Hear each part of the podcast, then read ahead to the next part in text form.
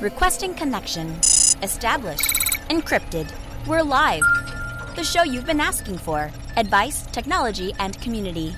Linux first, all others second. This is Ask Noah.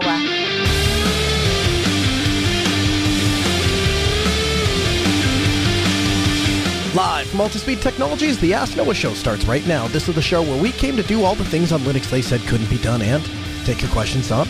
how to do the same. The phone lines are open this hour to be a part of the program. It is a free call, 1 855 450 NOAH.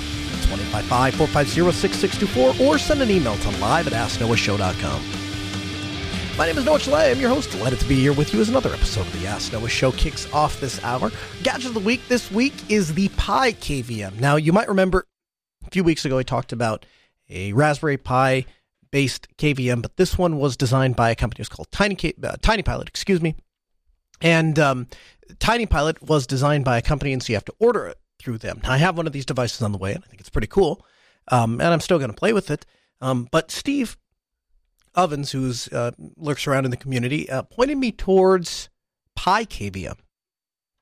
The thing that I like about Pi KVM is much like Tiny Pilot, it's a Raspberry Pi based KVM. The difference here is that uh, this one is designed to be built inside of your basement.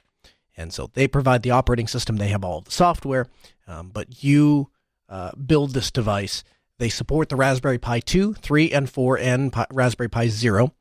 Uh, it supports full HD uh, using the their advanced HDMI to SCI. So I looked this up. It's essentially the Raspberry Pi version of a PCI uh, adapter that will allow you to take HDMI video in. And so they claim that that reduces the latency of the video by over 100 milliseconds. Now, you remember that the Tiny Pilot is doing everything over USB, so this seems like the way to go. Additionally, to support bootable virtual CD-ROM and flash drives, obviously the keyboard and mouse with LEDs and wheels are supported and forwarded through to the remote IP KVM. You have the ability to control the server or host computer uh, by using power and ATX functions. You access this through a web UI uh, or through VNC. And you have the ability to use IPMI, uh, OpenBMC, Wake on LAN to control the server. Um, so, I and of course they have all of the SSL done for you, and they have health monitoring for the Pi. They claim that the cost is between thirty and hundred dollars to get all the parts, and of course it's hundred percent open source. So if you're if you're not following what we're talking about when we say an IP KVM, if you are doing support for your mother or your grandmother, and uh, you're in a different geographical location than she is, now obviously we can get screens, you know, remote screen share software to work. That's obviously the way to go. But oftentimes, what ends up happening is you're not in the same geographical location, and the part of the computer that is not working correctly um, is before you can get the software to load, or the computer is so bad that you, you can't get the software to load. In some cases, you need to reinstall the operating system entirely. And in those cases, no amount of remote support software is going to do the trick. You're going to have to get console level access to that computer. There have been solutions. The Spider comes to mind, as well I'm most familiar with, that have existed from companies like Lantronix for years, but of course they're very expensive. And so as open sources continue to take off and as integrating this hardware directly into the, the, the Raspberry Pi has continued to take off, now these products are becoming available.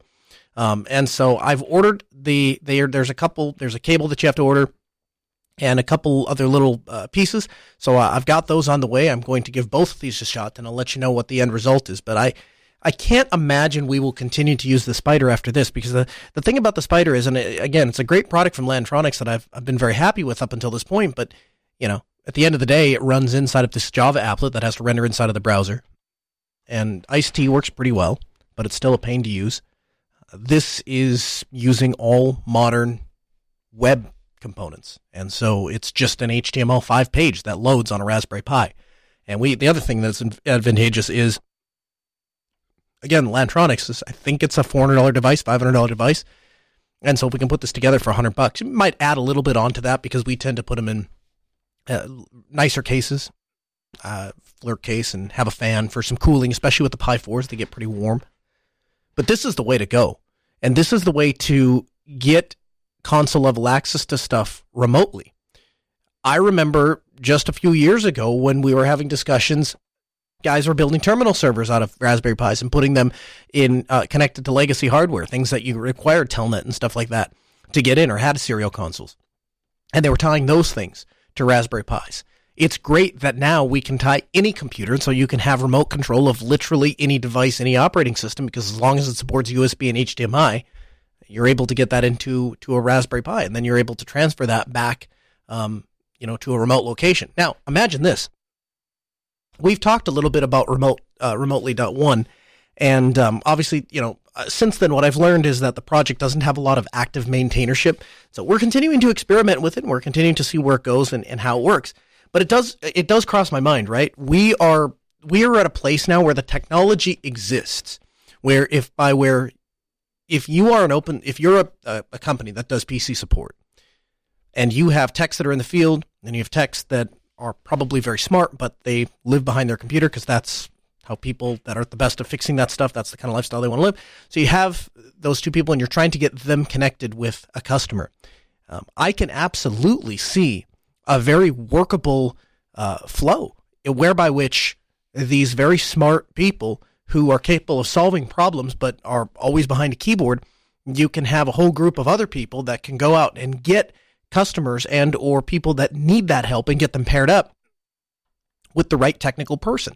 Because the internet is broad and those people can those experts in that individual field can be spread up any geographical area um, the power here is pretty tremendous right? You could you could potentially get to a, a point where somebody opens up a service ticket and says you know i have this problem and that person that ticket goes into the queue and this person says oh, i know how to fix that and they say well i need console level access for that and so they respond in the ticket that they need console level access and somebody that you know is just getting started in the field might go out there with one of these devices, plug it in, and that person joins the queue. And now the more experienced technician is able to immediately go from working on one project to the next.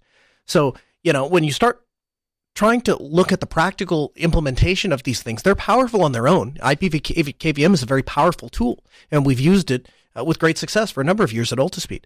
But it's when you start to integrate those and tie those things together with other software projects. So whether it's a piece of software that's installed and I'm able to remotely access the machine, much like Simple Help, or it's one of these IP KVMs. Either way, the workflow to the person on the back end is the same. And again, that modularity and and and that that forward momentum of open source, both on the hardware side and on the software side, is what makes something like this possible. So, if you want more information, I invite you to check out their GitHub, github.com/slash pikvm. Um, they also have a Discord community and uh, you can join them and, and talk about it. They're talk, they're saying that the prototypes they're going to build them and you'll actually be able to purchase if you don't want to build it yourself. Prototypes will be ready at Q4 2020 and pre-orders are going to be available sooner. So if you're considering ordering a wholesale lot, then they give an email address. And so we may re- reach out to them. I think I'm going to start by building one and just kind of see what I think about it. Then if it works out, we'll go from there. Get open phones this hour, 855-450-NO. It's 855-450-6624. The email, live at asknoahshow.com. That is the number to join. Make your voice heard. Become a part of the program. So Amazon is officially announcing the the general availability of Bottlerocket, an open source Linux distribution purpose built to run containers. Um, what Amazon is aiming for here is increased security primarily, but you know the other thing is they're just trying to make it easier and more efficient and more secure to be on AWS than anywhere else. Bottlerocket quote improves security by including only the software needed to run containers which reduced the security attack surface. It uses security enhanced Linux, also known as SE Linux, in enforcing mode to increase the isolation between containers and the host operating system. In addition to standard Linux kernel technologies, to implement isolation between containerized workloads such as control groups, also known as C groups, namespaces, and seccomps. Uh, Bottlerocket uses device mappers target dm-verity a Linux kernel feature that provides integrity checking to help prevent attackers from persisting threats on the OS, such as overwhelming, uh, excuse me, overwriting core system software. The modern Linux kernel in Bottlerocket includes eBPF, which reduces the need for kernel modules and many low-level system operations. Large parts of Bottlerocket are written in Rust, a modular programming language that helps ensure thread safety and prevent memory-related errors such as buffer overflows that can lead to security vulnerabilities. Now, uh, we are we have only recently started moving some of our stuff over to containers at Altispeed. I think our website runs on it, and uh, obviously Matrix is running on it. but everything else is still running uh, on VMs. They're not running inside of containers. And so containers have become somewhat new to my daily life. Uh, been aware of them, and I know that they're they're useful at great scale, but um, it's it's only recently that in the smaller business world that they have started popping up. And so a tool like this, an operating system specifically designed around containers and designed to increase the security of containers is very appealing to me, particularly when I start digging into the to the guts of exactly what Amazon has done there and and what some of these uh, technologies are and how it works. BPF, for example, I, I was uh, I went through the presentation that Amazon had on why they believe this is a uh, this is a better way to handle um, network integration. And and essentially, the way it works is if you if you imagine from the hardware standpoint, you have the actual Ethernet card, the hardware. From there, it's talking to the kernel. From the kernel, it splits. It splits into typical system calls, which then has user mode applications on top of it. That's a typical flow. But at that split at the kernel, in addition to B, in addition to system calls, you also have BPF helper calls, and then this uh, connects directly to the kernel mode BPF applications. And so this gives those those applications direct, more direct access, I guess I should say, um, to the actual hardware and kind of circumvents the typical user space way that these applications have to access the network interface. And the, the thing is, they've added a new program and process state model, um, which essentially makes more efficient use of the processor. Um, and this gives them so much better performance on the network that the study that they've actually done that they that Amazon cites to show how much better uh, BPF is uh, is referencing the work with BPF that Netflix and Facebook has uh, that have done. So Netflix gives some statistics here: 150,000 Amazon ET, EC2 server instances. 130 million subscribers and 14 active BPF programs on every instance so far. So I mean, this is really cool, and and the the way that somebody has looked at this and said, okay, for 50 years we've had one way, one uh, one process model, and now all of a sudden uh, we're going to look and find a more efficient way to let these applications talk through the network. Um, for debugging, they have something called their admin container, and this is something that Bottlerocket is using. Uh, Bottlerocket's API that can then tie into the AWS system manage, manager or user data. And you can log in with SSH for advanced debugging and troubleshooting stuff like that. The admin container, as they're calling it, is a Amazon Linux 2 container image and contains utilities for troubleshooting and debugging Bottlerocket, which runs with elevated privileges. It also allows you to install a standard debugging tool such as traceroute, uh, strace, TCP dump, the act of logging into an individual Bottlerocket instance is intended to be an infrequent operation for advanced debugging or troubleshooting. So they are trying to get to a place where these servers just do what they have to do.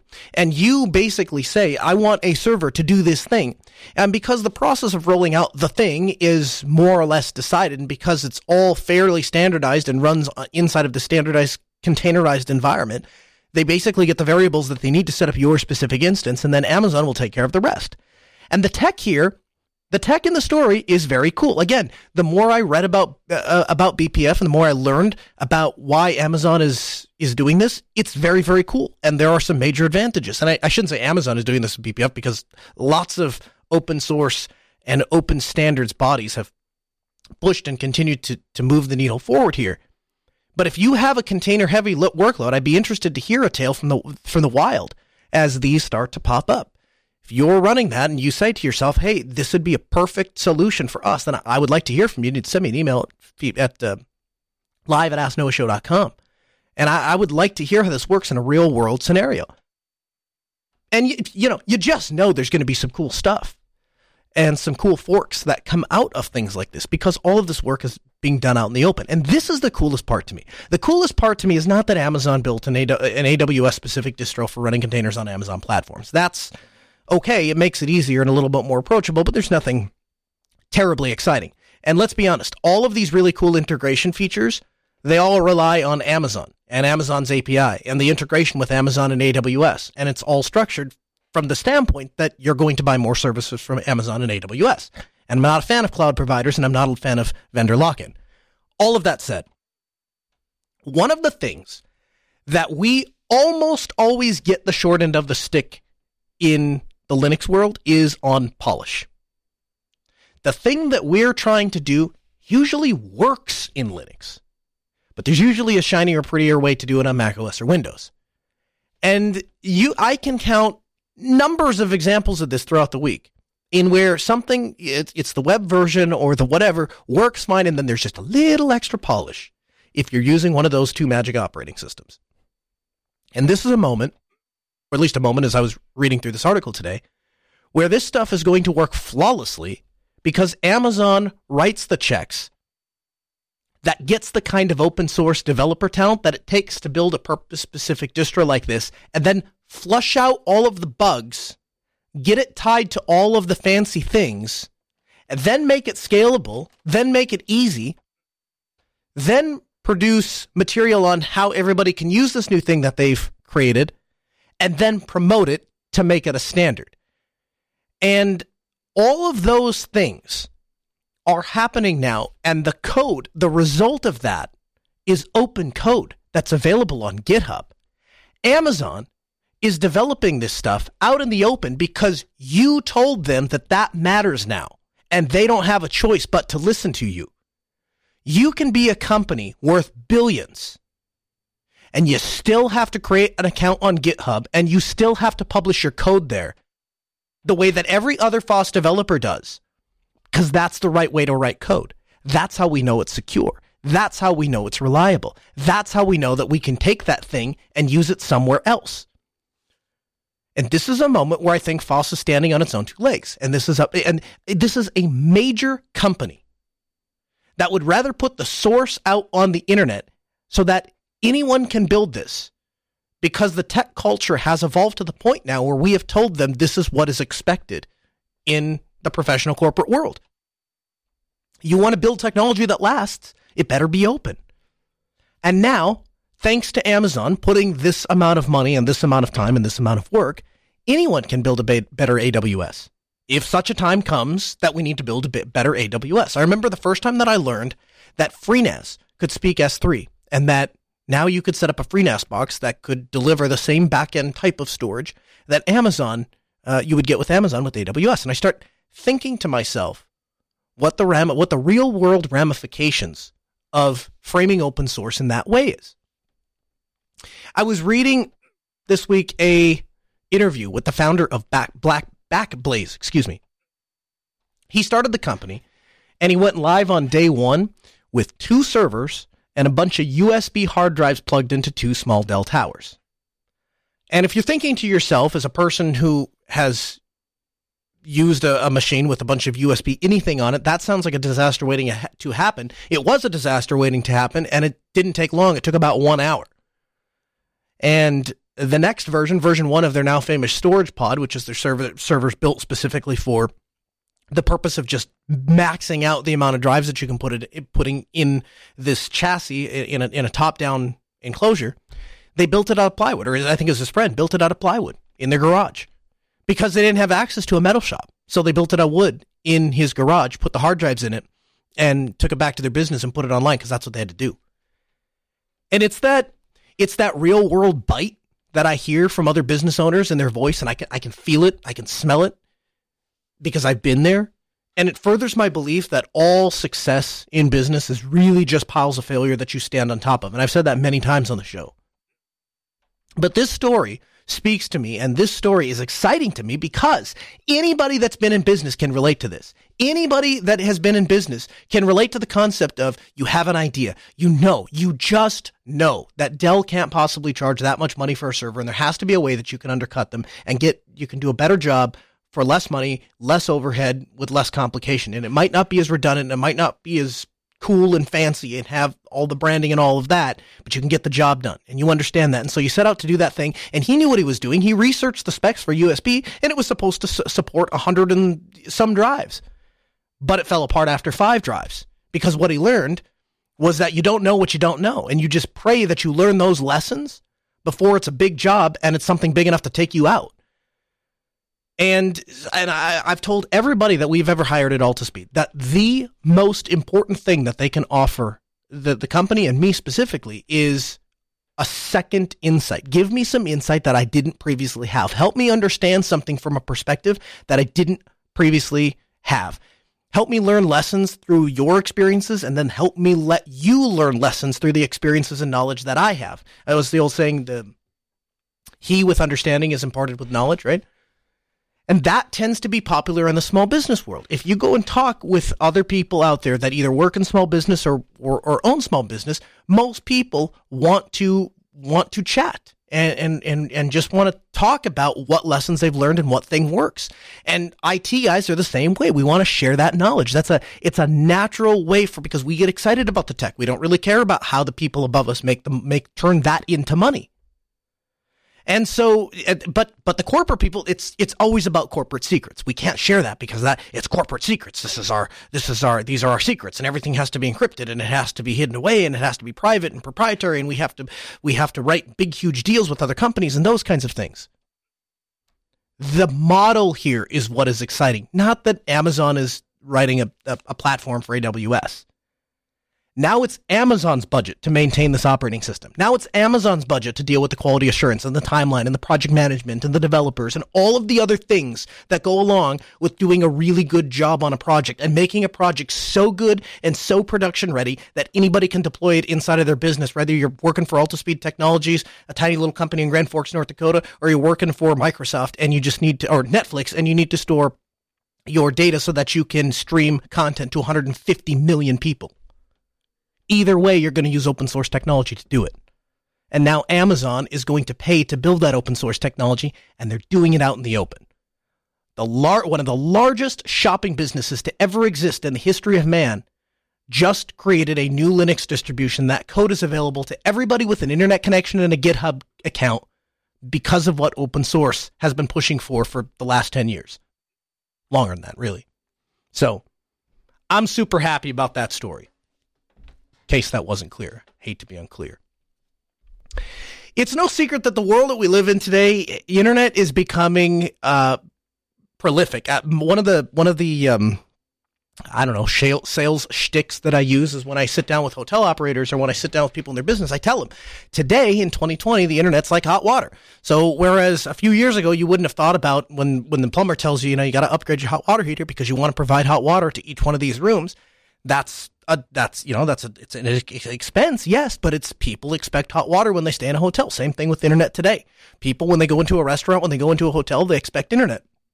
And i recently have been relying almost exclusively on matrix. And for most of us we're keenly aware anytime we're quote unquote disconnected or out of contact. And it turns out the us military is suffering from being out of real-time contact uh, and they're looking to fix that by building a network in space yeah, you heard that right. And they're doing this the open source style. And uh, again, this what what the thing that speaks to me in the story is the fact that the way that they're going about this. So on Monday, the Space Development Agency announced new contracts to Lockheed Martin and York Space Systems for the development of space vehicles that would operate in the transport layer around the Earth. This language obfuscates what is actually a pretty big deal in how the U.S. military plans to communicate and control its weapon systems in the coming decades. With new contracts, these two Colorado based companies will each build 10 relatively small satellites, likely on the order of 100 to 200 kilograms. Each will be launched no later than September of 2022, and they'll essentially be test satellites for what will eventually grow into a constellation of what the article says is 700 satellites at roughly one kilometer above the Earth's surface. So, mind you, in the past, the way that this has happened before is somebody is going to send a, sp- a, satellite up into space. And of course that's an expensive proposition. So everybody and their brother says well if we're sending one up to space here's what i want to put on it. And i need a camera and i need this sensor and i need that sensor and i need this thing and i need that feature and i need this radio. And the the the the thing that is different this time around is instead of these large, very multi-purpose satellites, they're finding that it's more cost effective and it's more efficient to have satellites that have lesser purposes or even a single purpose and then just cycle them out when they fall when they when they become damaged or they stop functioning or whatever um, the article goes on to say effectively, this will allow for a global network which military can track the movement of ground based objects as well as missile threats, relay this information to battle management layer, and that will provide automatic space based command and control decisions to validate targets and relay this targeting data to weapon systems, presumably on the ground. Currently, the military does not have the capability to do tactical low latency communication and targeting beyond line of sight. They said that the Space Development Agency Director Derek Tournear will, uh, during a call with reporters by 2024, he said that the agency hopes to have deployed more than 100 transport satellites to begin offering initial warfighting capability that will allow for this.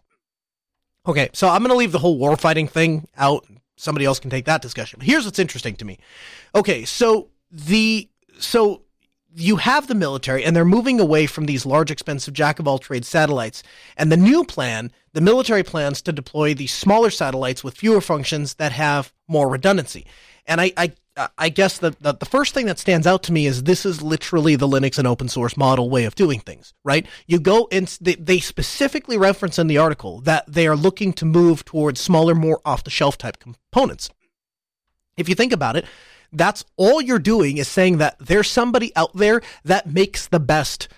I, you know, I'm, I'm just gonna make up a part. Onboard camera diagnostic thermal sensor. You know, the little thing that, that takes the temperature of, of some non-critical component. I'm sure there's a bunch of manufacturers that make that thing, and the community at large, eh, particularly the makerspace, has gone through and figured out here are the manufacturers that make these particular components. Now, um, the space agency can go, I go out and just say, hey, we can just use these off the shelf components, and they've already been vetted, they've already been tested, and we'll see how they work. Do some additional testing to make sure that they're going to work in space. But this is the open source, again, the open source way of doing things. Once that's discovered, and particularly their relationship um, with this uh, newer, smaller company, York Space Systems. For those of you that aren't that don't follow um, NASA and and the military's contract, Lockheed Martin has gotten contracts with the U.S. military for years. And so York Space Systems, by comparison, is very small. And the United States is taking a chance with them and hoping that this is going to work out and that, that there are other players in the game that they can start working with. So uh, everybody is uh, apparently, including the United States and the military, is going this this route, and that it, by the same token that things that were born in the home lab often make their way into the enterprise because the geek who played with it in his home lab is the guy who figures out what works well in production. At the same time, you uh, you're you're going to have that same kind of thing happening at, with your tax dollars now because governments are getting hip to this. Um, the uh, I, I, guess there are some people in the uh, the Mumble channel that are saying they're having some some problems. That's uh, I think I just uh, accidentally moved channels there, so I apologize. You can join us in our in the Mumble room, or you can join us in the the Jitsi room. Uh, just join our Matrix instance uh, at uh, matrix.linuxdelta.com. You can connect and inside Noah's booth. We've got a Jitsi room, and they uh, they hang out and participate in the chat room. That's one way to make your voice heard. Otherwise, you can call us at 855 450 Noah. That's 855 450 6624. The email live at asknoahshow.com.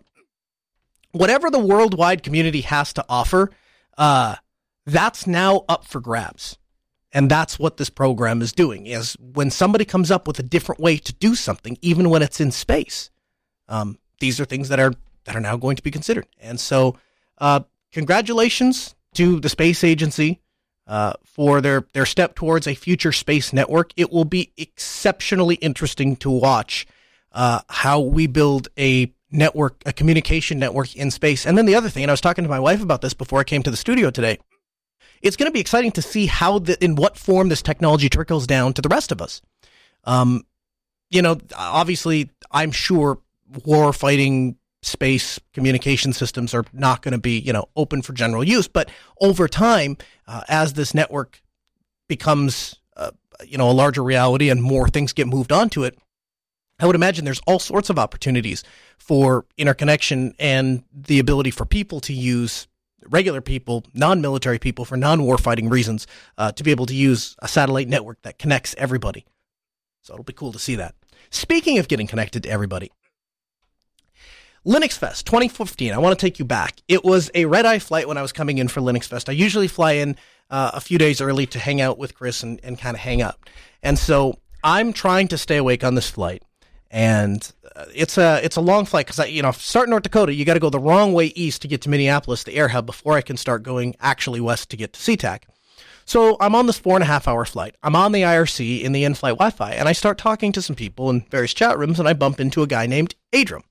I start talking to him. He's a pretty cool guy, and so we're having a conversation. And uh, all of a sudden, I land. So I tell him, "Hey, I'm gonna have to um, be off for a while because I got to go do the dance." And so I land, shuttle to the rental car place, get the rental car, drive to the hotel, check in, put my bags away, get my laptop back out, log back into IRC. Now we're at like three in the morning, right? There's Adram. We pick up where we left off a few hours ago. So it's 3 a.m. and I find out he's staying in the same hotel because this is it's close to where the fest is, and he's hanging out in the lobby. So I think to myself, well, it's time to get dressed and go back and meet this guy. I want to hang out. So I go back down. We end up hanging out the rest of the night. And I go up back up and crash at like five or six, sleep for a few hours, and then get up and start doing Linux Fest Northwest. And I have hung out with him every single year since then until last year when I later found out that he had a change in his job and wasn't able to attend Linux Fest Northwest. The problem is, you know, we were connected at one time on IRC. I'm sure there were a couple of other communication platforms in between there, but over time, you know, pe- people move around. So we go from Viber to Telegram to WhatsApp to Facebook to iMessage, text message, Discord. I just, you can't keep them all straight. And so ever since Self, I've been kind of trying to live over on Matrix.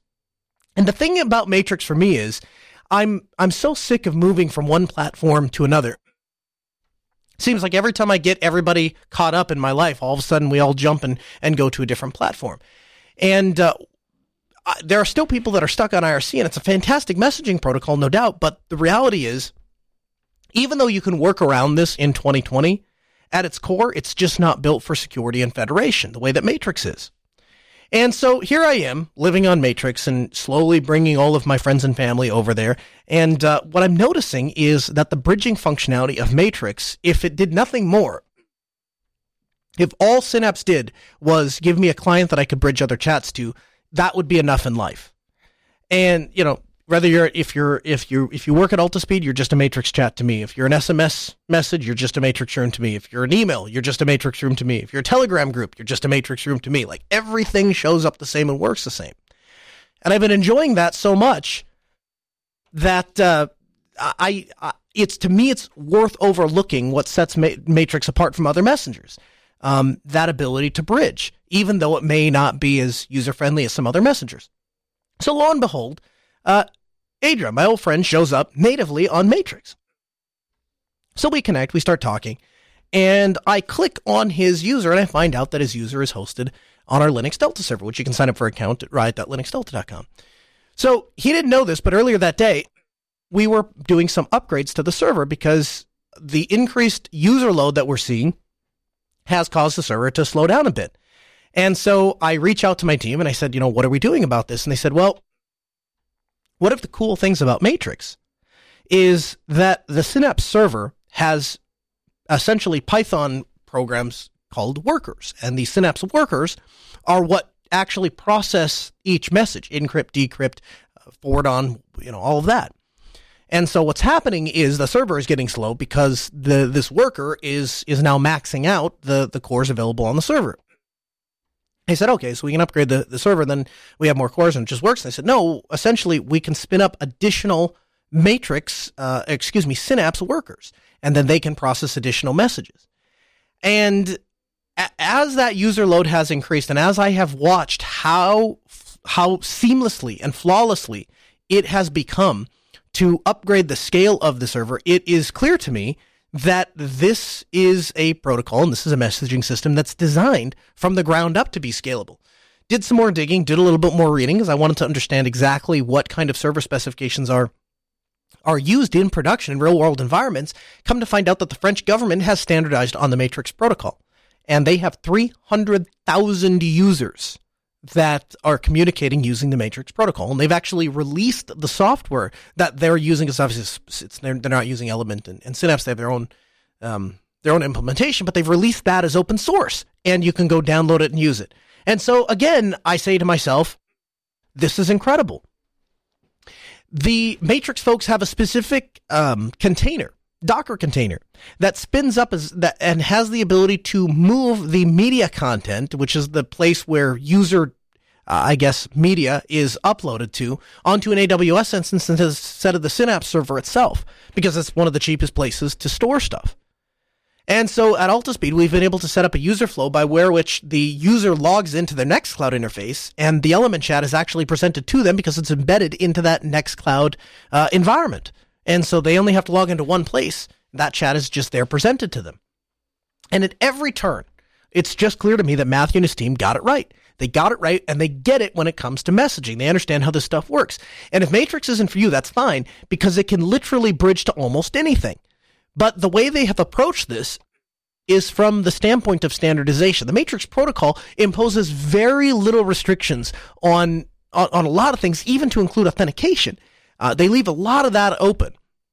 And the idea is so that anybody can host a Synapse home server just like you host an email server. And anybody can have an account on there and anybody can exchange messages. And at this point, I have most of my families and friends testing uh, uh, on on Matrix, and we're testing it at Altispeed for full deployment. And and and as I continue down this journey with Matrix, all anyone has to do, all anyone ever has to do, is continue to keep the client up to date. And if they've chosen to park their account on a reliable home server, then they're going to stay in contact with everybody on the Matrix universe. And so as I sat there looking at my friend Adrian's account that's hosted on Linux Delta, I thought, you know, it's great because earlier today, when we took the time to increase the server capacity to make sure that the people that are parked there have a good experience, I'm ensuring my own continued contact uh, with a close friend of mine. And that will be true going forward. And so I, you know what? I've taken the red pill. I've gone down the, the matrix rabbit hole and I love it not because it's the most user intuitive uh, thing to use, but because it's built for it's built for scaling. It's built to be self-hosted. It's encrypted by default. They allow you to manage those keys so so that they're secure and that creates a couple extra hoops to jump through, but at least I trust it and at least I don't have to worry about information getting out. Um and th- don't get me wrong, I don't want to overstate it. Signing up isn't that difficult. I mean, you're essentially choosing your password and a recovery phrase to protect your private key. But there's a dialog to specify which home server you want to connect to. And so if you're not connecting to matrix.org, the default one, then you need to specify that. Ours is matrix.linuxdelta.com. There's some others in the open source community that are hosting them. It's not complicated, but it can be confusing, particularly if you're a click and run kind of person. Download the app and, and open it up. And so, um, I thought I would just take a couple minutes and say, uh, first of all, thanks to all of those that have come and hung out in, in the Matrix instance. If you want to sign up for, there's a web interface you can you can uh, join at riot.linuxdelta.com. The server itself is matrix.linuxdelta.com. So if you download Element yourself, of course, you can register an account just by doing that. And Eric, the IT guy, has written a guide for front page Linux that literally walks you through this step by step. And so if when I said it sounded complicated or a little bit confusing, if that's you and you're saying to yourself, man, I, I would love to play with this. I just, I don't have the time or energy to set this up. Come over to, come over to front page Linux, check out the guide. We'll have it linked for you at podcast.asknoahshow.com and you can go onto the the web interface of of um, of our Matrix instance, sign yourself up for an account, and we have the Geek Lab, which is bridged to all of the places right now. Um, if you're if you're existing in the Telegram group, then you're part of the same discussion. Um, we're hoping to get that tied into the on air. Uh, uh, chat room, and so that everybody can participate in all one place. And then for the more fireside style chat, um, we've got Noah's booth where I and a few other cohorts just kind of hang out all day and talk tech and talk about what we're doing. Uh, the phrase good morning has recently been banned. Uh, but yeah, come check out Matrix. It's a better way to message. It was designed to be like email. And so you can set up your own home server. I did it just so that I could walk through the process of setting up a home server. Uh, it was literally as simple as installing a single package and making the firewall adjustment. And then I was able to connect. And if you want to enable registration, that's one config change. If you want to enable federation, in other words, the ability to send messages to any matrix server, that's where it, it, it takes a few more steps. But we've done all of that for you. Matrix.linuxdelta.com. So you can sign up and chat with us, interact with us there. Feedback. Our first email tonight uh, So I'm late to listening this week's episode, but I just heard the guy call in about not getting internet from his bridge on his VMs. I'm curious if he's running Docker. I have a home server with an R710 with libvirt and VMs and multiple network bridges. I had a lot of weird issues when I decided to install Docker on the host Ubuntu 1804. It killed all my VMs. After some troubleshooting, it came back to the fact that the Docker install changes the default firewall policy for forwarding to deny by default. Swap it back, make a specific allow rules, and got me up and running. Sounds like a possibility for that caller. So yeah, he may want to check it what his forwarding policy is on his host firewall. Brett, hey, thanks Brett for for uh, for writing into the program. It's interesting. I had uh, had another issue with the firewall where it was preventing uh, Virt Manager from connecting to the Spice interface, and so um, if if if inside of libvirtd you don't have the option for for the listening interface to be all interfaces, it will uh, it will not connect, and uh, the firewall blocks it. So we we made a firewall rule and changed that to listen to all connections, and that fixed that issue. So if you're having issues with VMs uh, and, and, network bridges, definitely uh, take a look at uh, at your firewall rules, and p- particularly true if you're running any of those in in Docker or containers. Our second email: uh, I have set up a new Ubuntu server with 64 gigs of RAM and a 15 terabyte in LVM. But I thought I should have set up the drives in ZFS. I ta- I've talked myself into redoing the setup with ZFS, but should I go with FreeNAS and run a VM with Ubuntu to install the Docker images I need? I want to have a file server, Plex, UniFi, and a Windows 10 VM for when I need to VPN into work. What or how would you set this up? I do have a couple of Raspberry Pis, but I dislike running anything to control my network or entertainment. Jonathan. Um, so first of all, I want to commend you for not wanting to run anything to control your network or entertainment. It's one of the primary reasons I stay away from the UniFi platform for routers. Is um, they don't offer you a lot of local control, and if that appliance goes down, you're you're in you're in a lot of trouble. Um, so as far as how, how to set this up, first of all, I, I guess we'll start with this. Um, if I was going to go the ZFS route, I would just use ZFS on your Ubuntu server. I don't really see any value in setting up FreeNAS uh, in this particular instance. If you told me that you were primarily concerned about storing files and longevity and wanted to expand your file system and have that running, you're going to set up a dedicated file server, I would decidedly go the FreeNAS route. But when you say you want to have a file server, Plex, UniFi, and a Windows 10 VM, then what I'm hearing is what you want is a virtual host. And then uh, aside, one of the things that you want to virtualize maybe is your file server, or maybe your file server will grow to the point that it will become its own dedicated device. In any event, uh, what I would do is I would set Ubuntu up. If it's already set up with LVM, it's probably fine. Um, you're watching for smart status and you're watching for drives to give you an indication of of uh, of, of any issue, but LVM um, like ZFS to a degree, allows you to migrate data on or off a drive. And so uh, swapping a drive inside of an LVM setup is, is, is, not a bad way to go. And indeed, there's plenty of production servers that run that way. Um, if you decide to go the ZFS route, though, I would I would I would go with OpenZFS just in Ubuntu itself, and um, and then I would still use libvirtd for the for the uh, virtual virtualization software and um, and then I would just run your Plex and UniFi and Windows 10 VM all as guests for uh, on on top of your host. Now, when it comes to the file server, you could you you could actually virtualize FreeNAS. A lot of people out there say that you can't virtualize FreeNAS. It's not true. You can. Um, you just have to you just have to do a little bit of tweaking. And essentially, what happens when you virtualize FreeNAS is that FreeNAS expects direct access to the disks and so when when ZFS asks for a flush and it wants to flush the cache and actually tell it, now I need you to write to disks and I need you to do that now. Um, ZFS expects that it's not going to be lied to. And if the hypervisor lies, then that's where you run into some issues with, with ZFS data. And so iXsystems has actually done a fantastic job bringing this up and, and, and going through exactly how to properly virtualize FreeNAS. And so my suggestion to you uh, would be to review their article. I'll have it linked for you in the show notes at podcast.asknoahshow.com. Our three-day email tonight. Hi, hey Noah, I recently bit the bullet and purchased an RTL SDR starter kit from Amazon with a dipole antenna and various mounts. I received the kit and was able to get it up and running in Linux at a basic level, pulling in FM radio and even some local flight information. I'm completely new to the world of software defined radio and I don't really have any idea what I'm doing. Do you have any starter guides, applications, or general recommendations that you can share? Things that you wish you knew when you were getting started? Would love to get your input. Thanks. Love the show. Ray. Um, so I have uh, a couple of links I'm going to share with you. The first is rtl-sdr.com.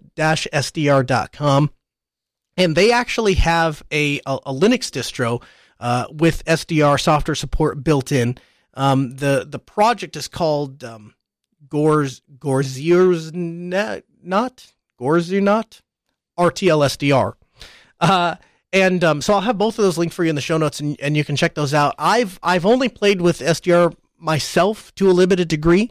Um, I've gotten more into packet radio and and sending information that way. The thing that is exciting about SDR and why I encourage anybody out there that if you've not played with it or have not looked into it, what's what's what's cool about it is everything that is broadcast in the world is broadcast on some frequency. And up until very recently, you had to buy a specific hardware device uh, to receive that frequency. Uh, recently now, and, and they've been very expensive. They're thousands of dollars sometimes. Uh, more recently, though, these receivers for those specific frequencies have come down in price, and so now you can purchase these device devices that are able to receive a, a, a, wide range of, of, of frequencies and they're all programmed right from your computer. And so the device actually does the receiving, but all of the audio is decoded and processed into your computer. And this opens up some additional advantages. Uh, I uh, oftentimes I I hear people talk about ham radio as if it's this outdated hobby that is people sitting with tubes and radios in their room and sending Morse code to each other uh, in the middle of the night. And that's that's not what the hobby is about. And I, I think this email is a great way to illustrate that. Software defined radio and some of the things that are happening with uh, with digital radio are allowing people to communicate in entirely new ways. And again, much true to the same things that we value in open source. They're not looking for any sort of central infrastructure. Um, when you're using your software defined radio, you're able to pick up a direct radio communication, a direct radio transmission from somebody else, even if that person is using SDR. And um, this is an empowering part of ham radio, and this is where the hobby is really kind of on the bleeding edge. People are using this technology to provide internet in places that previously didn't have internet, um, to get camera feeds and audio feeds to places that didn't previously have at those lines of communication. And so, uh, you know, and I've had the opportunity to see these pretty much at any Linux Fest you go to. There is some carve out of the ham radio operators, and they're sitting there doing their thing or demonstrating something. That certainly was the case um, back at SCaLE this year. And so to watch some of these projects that have come out now uh, that are based on software defined radio or based on digital radio technology is uh, is really exciting. And then uh, last, this I threw in here at the last minute. Dave writes in and asks if we have any tips for people who are uh, sending their kids back to school, and um, uh, wrote a very nice email talking about how his daughter's going back to school and any of the concerns that I've had or, or how I've addressed them. And so it's it's it's interesting. We my wife and I had this discussion with our kids. They came home from the first day of school, and um, they had a, a, a notice, a thing that we had to sign. We didn't have to, but we opted to sign up for insurance, and the insurance was twenty dollars per kid and for their school issued devices. Now, third grade and up is getting Chromebooks. Second grade or um, excuse me, second grade below is uh, our their uh, their tablets. And so we decided we started having this talk with our kids, um, and and uh, about you know appropriate ways to explore technology. And obviously, the school was not an appropriate place to explore technology, and school technology is an appropriate place to explore that. And my son shared a story um, that he, some of the kids that he went to school with over the summer during COVID, when they had their school devices at home, were not aware that their teachers got uh, notifications every time they went to YouTube and streamed a video. And so their class got a good laugh out of some of the videos that these kids had watched. Um, and that was, you know, documented by the school.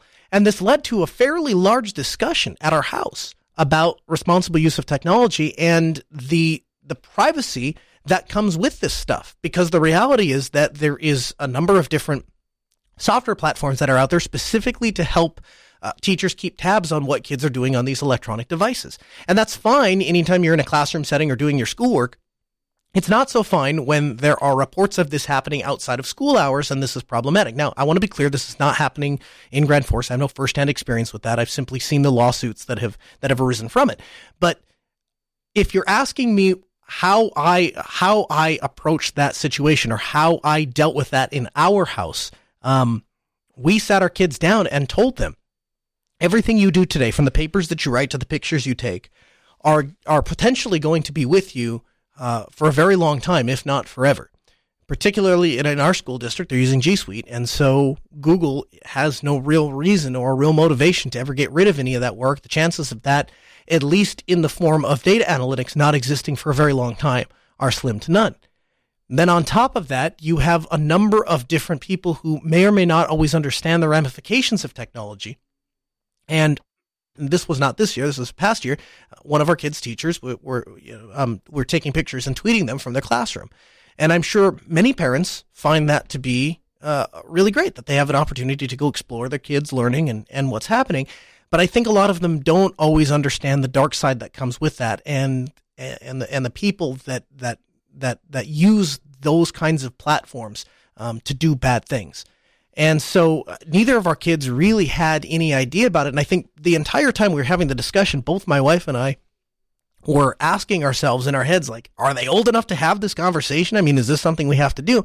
And while it's an uncomfortable moment, it's an uncomfortable idea and it's an uncomfortable discussion to have, the truth is that this is, uh, this is important. And as our kids are are, they're going back to school now, at least for the time being. But as we kind of watch news unfold in this country, a, town just seven miles away uh, has their entire kindergarten class in quarantine right now. And so all of these kids um, are experiencing life through a computer. And as adults and as citizens of a community that exists to welcome other people and support other people who uh, either work or live behind a computer, then those kids become our responsibility and what they do online and and and and how they experience the internet becomes our responsibility particularly as parents. Um, and so I, I appreciate you writing in and I appreciate the, the you know the the kind words. Um, what I would tell you or what I would encourage you is that anybody that has a concern um, just start, just treat it like public space. And this is what my wife and I told our kids treat it like public space. If you uh, went out into a mall and you were sitting down in a mall and having a discussion with your teacher or your friends, um, the way that you would dress, the way that you would act, the things that you would say, the things that you would draw, the attention that you would give, those kinds of things, just do all of those things anytime you're doing something on your school. And I guess if I was to, if I was to extend that out a little bit, school or work issued computer and just be aware of the stuff that you're putting online and, and what you're, uh, and, and, and the way that you're interacting with those communities. Um, it's scary that the information that is put on those devices, the length of time that those things are going to live uh, in in in uh, in perpetuity. Hey, if you didn't get a chance, we invite you to go to podcast.asknoahshow.com. That is the place that we keep all of the links, um, the stuff that we didn't get to throughout the hour.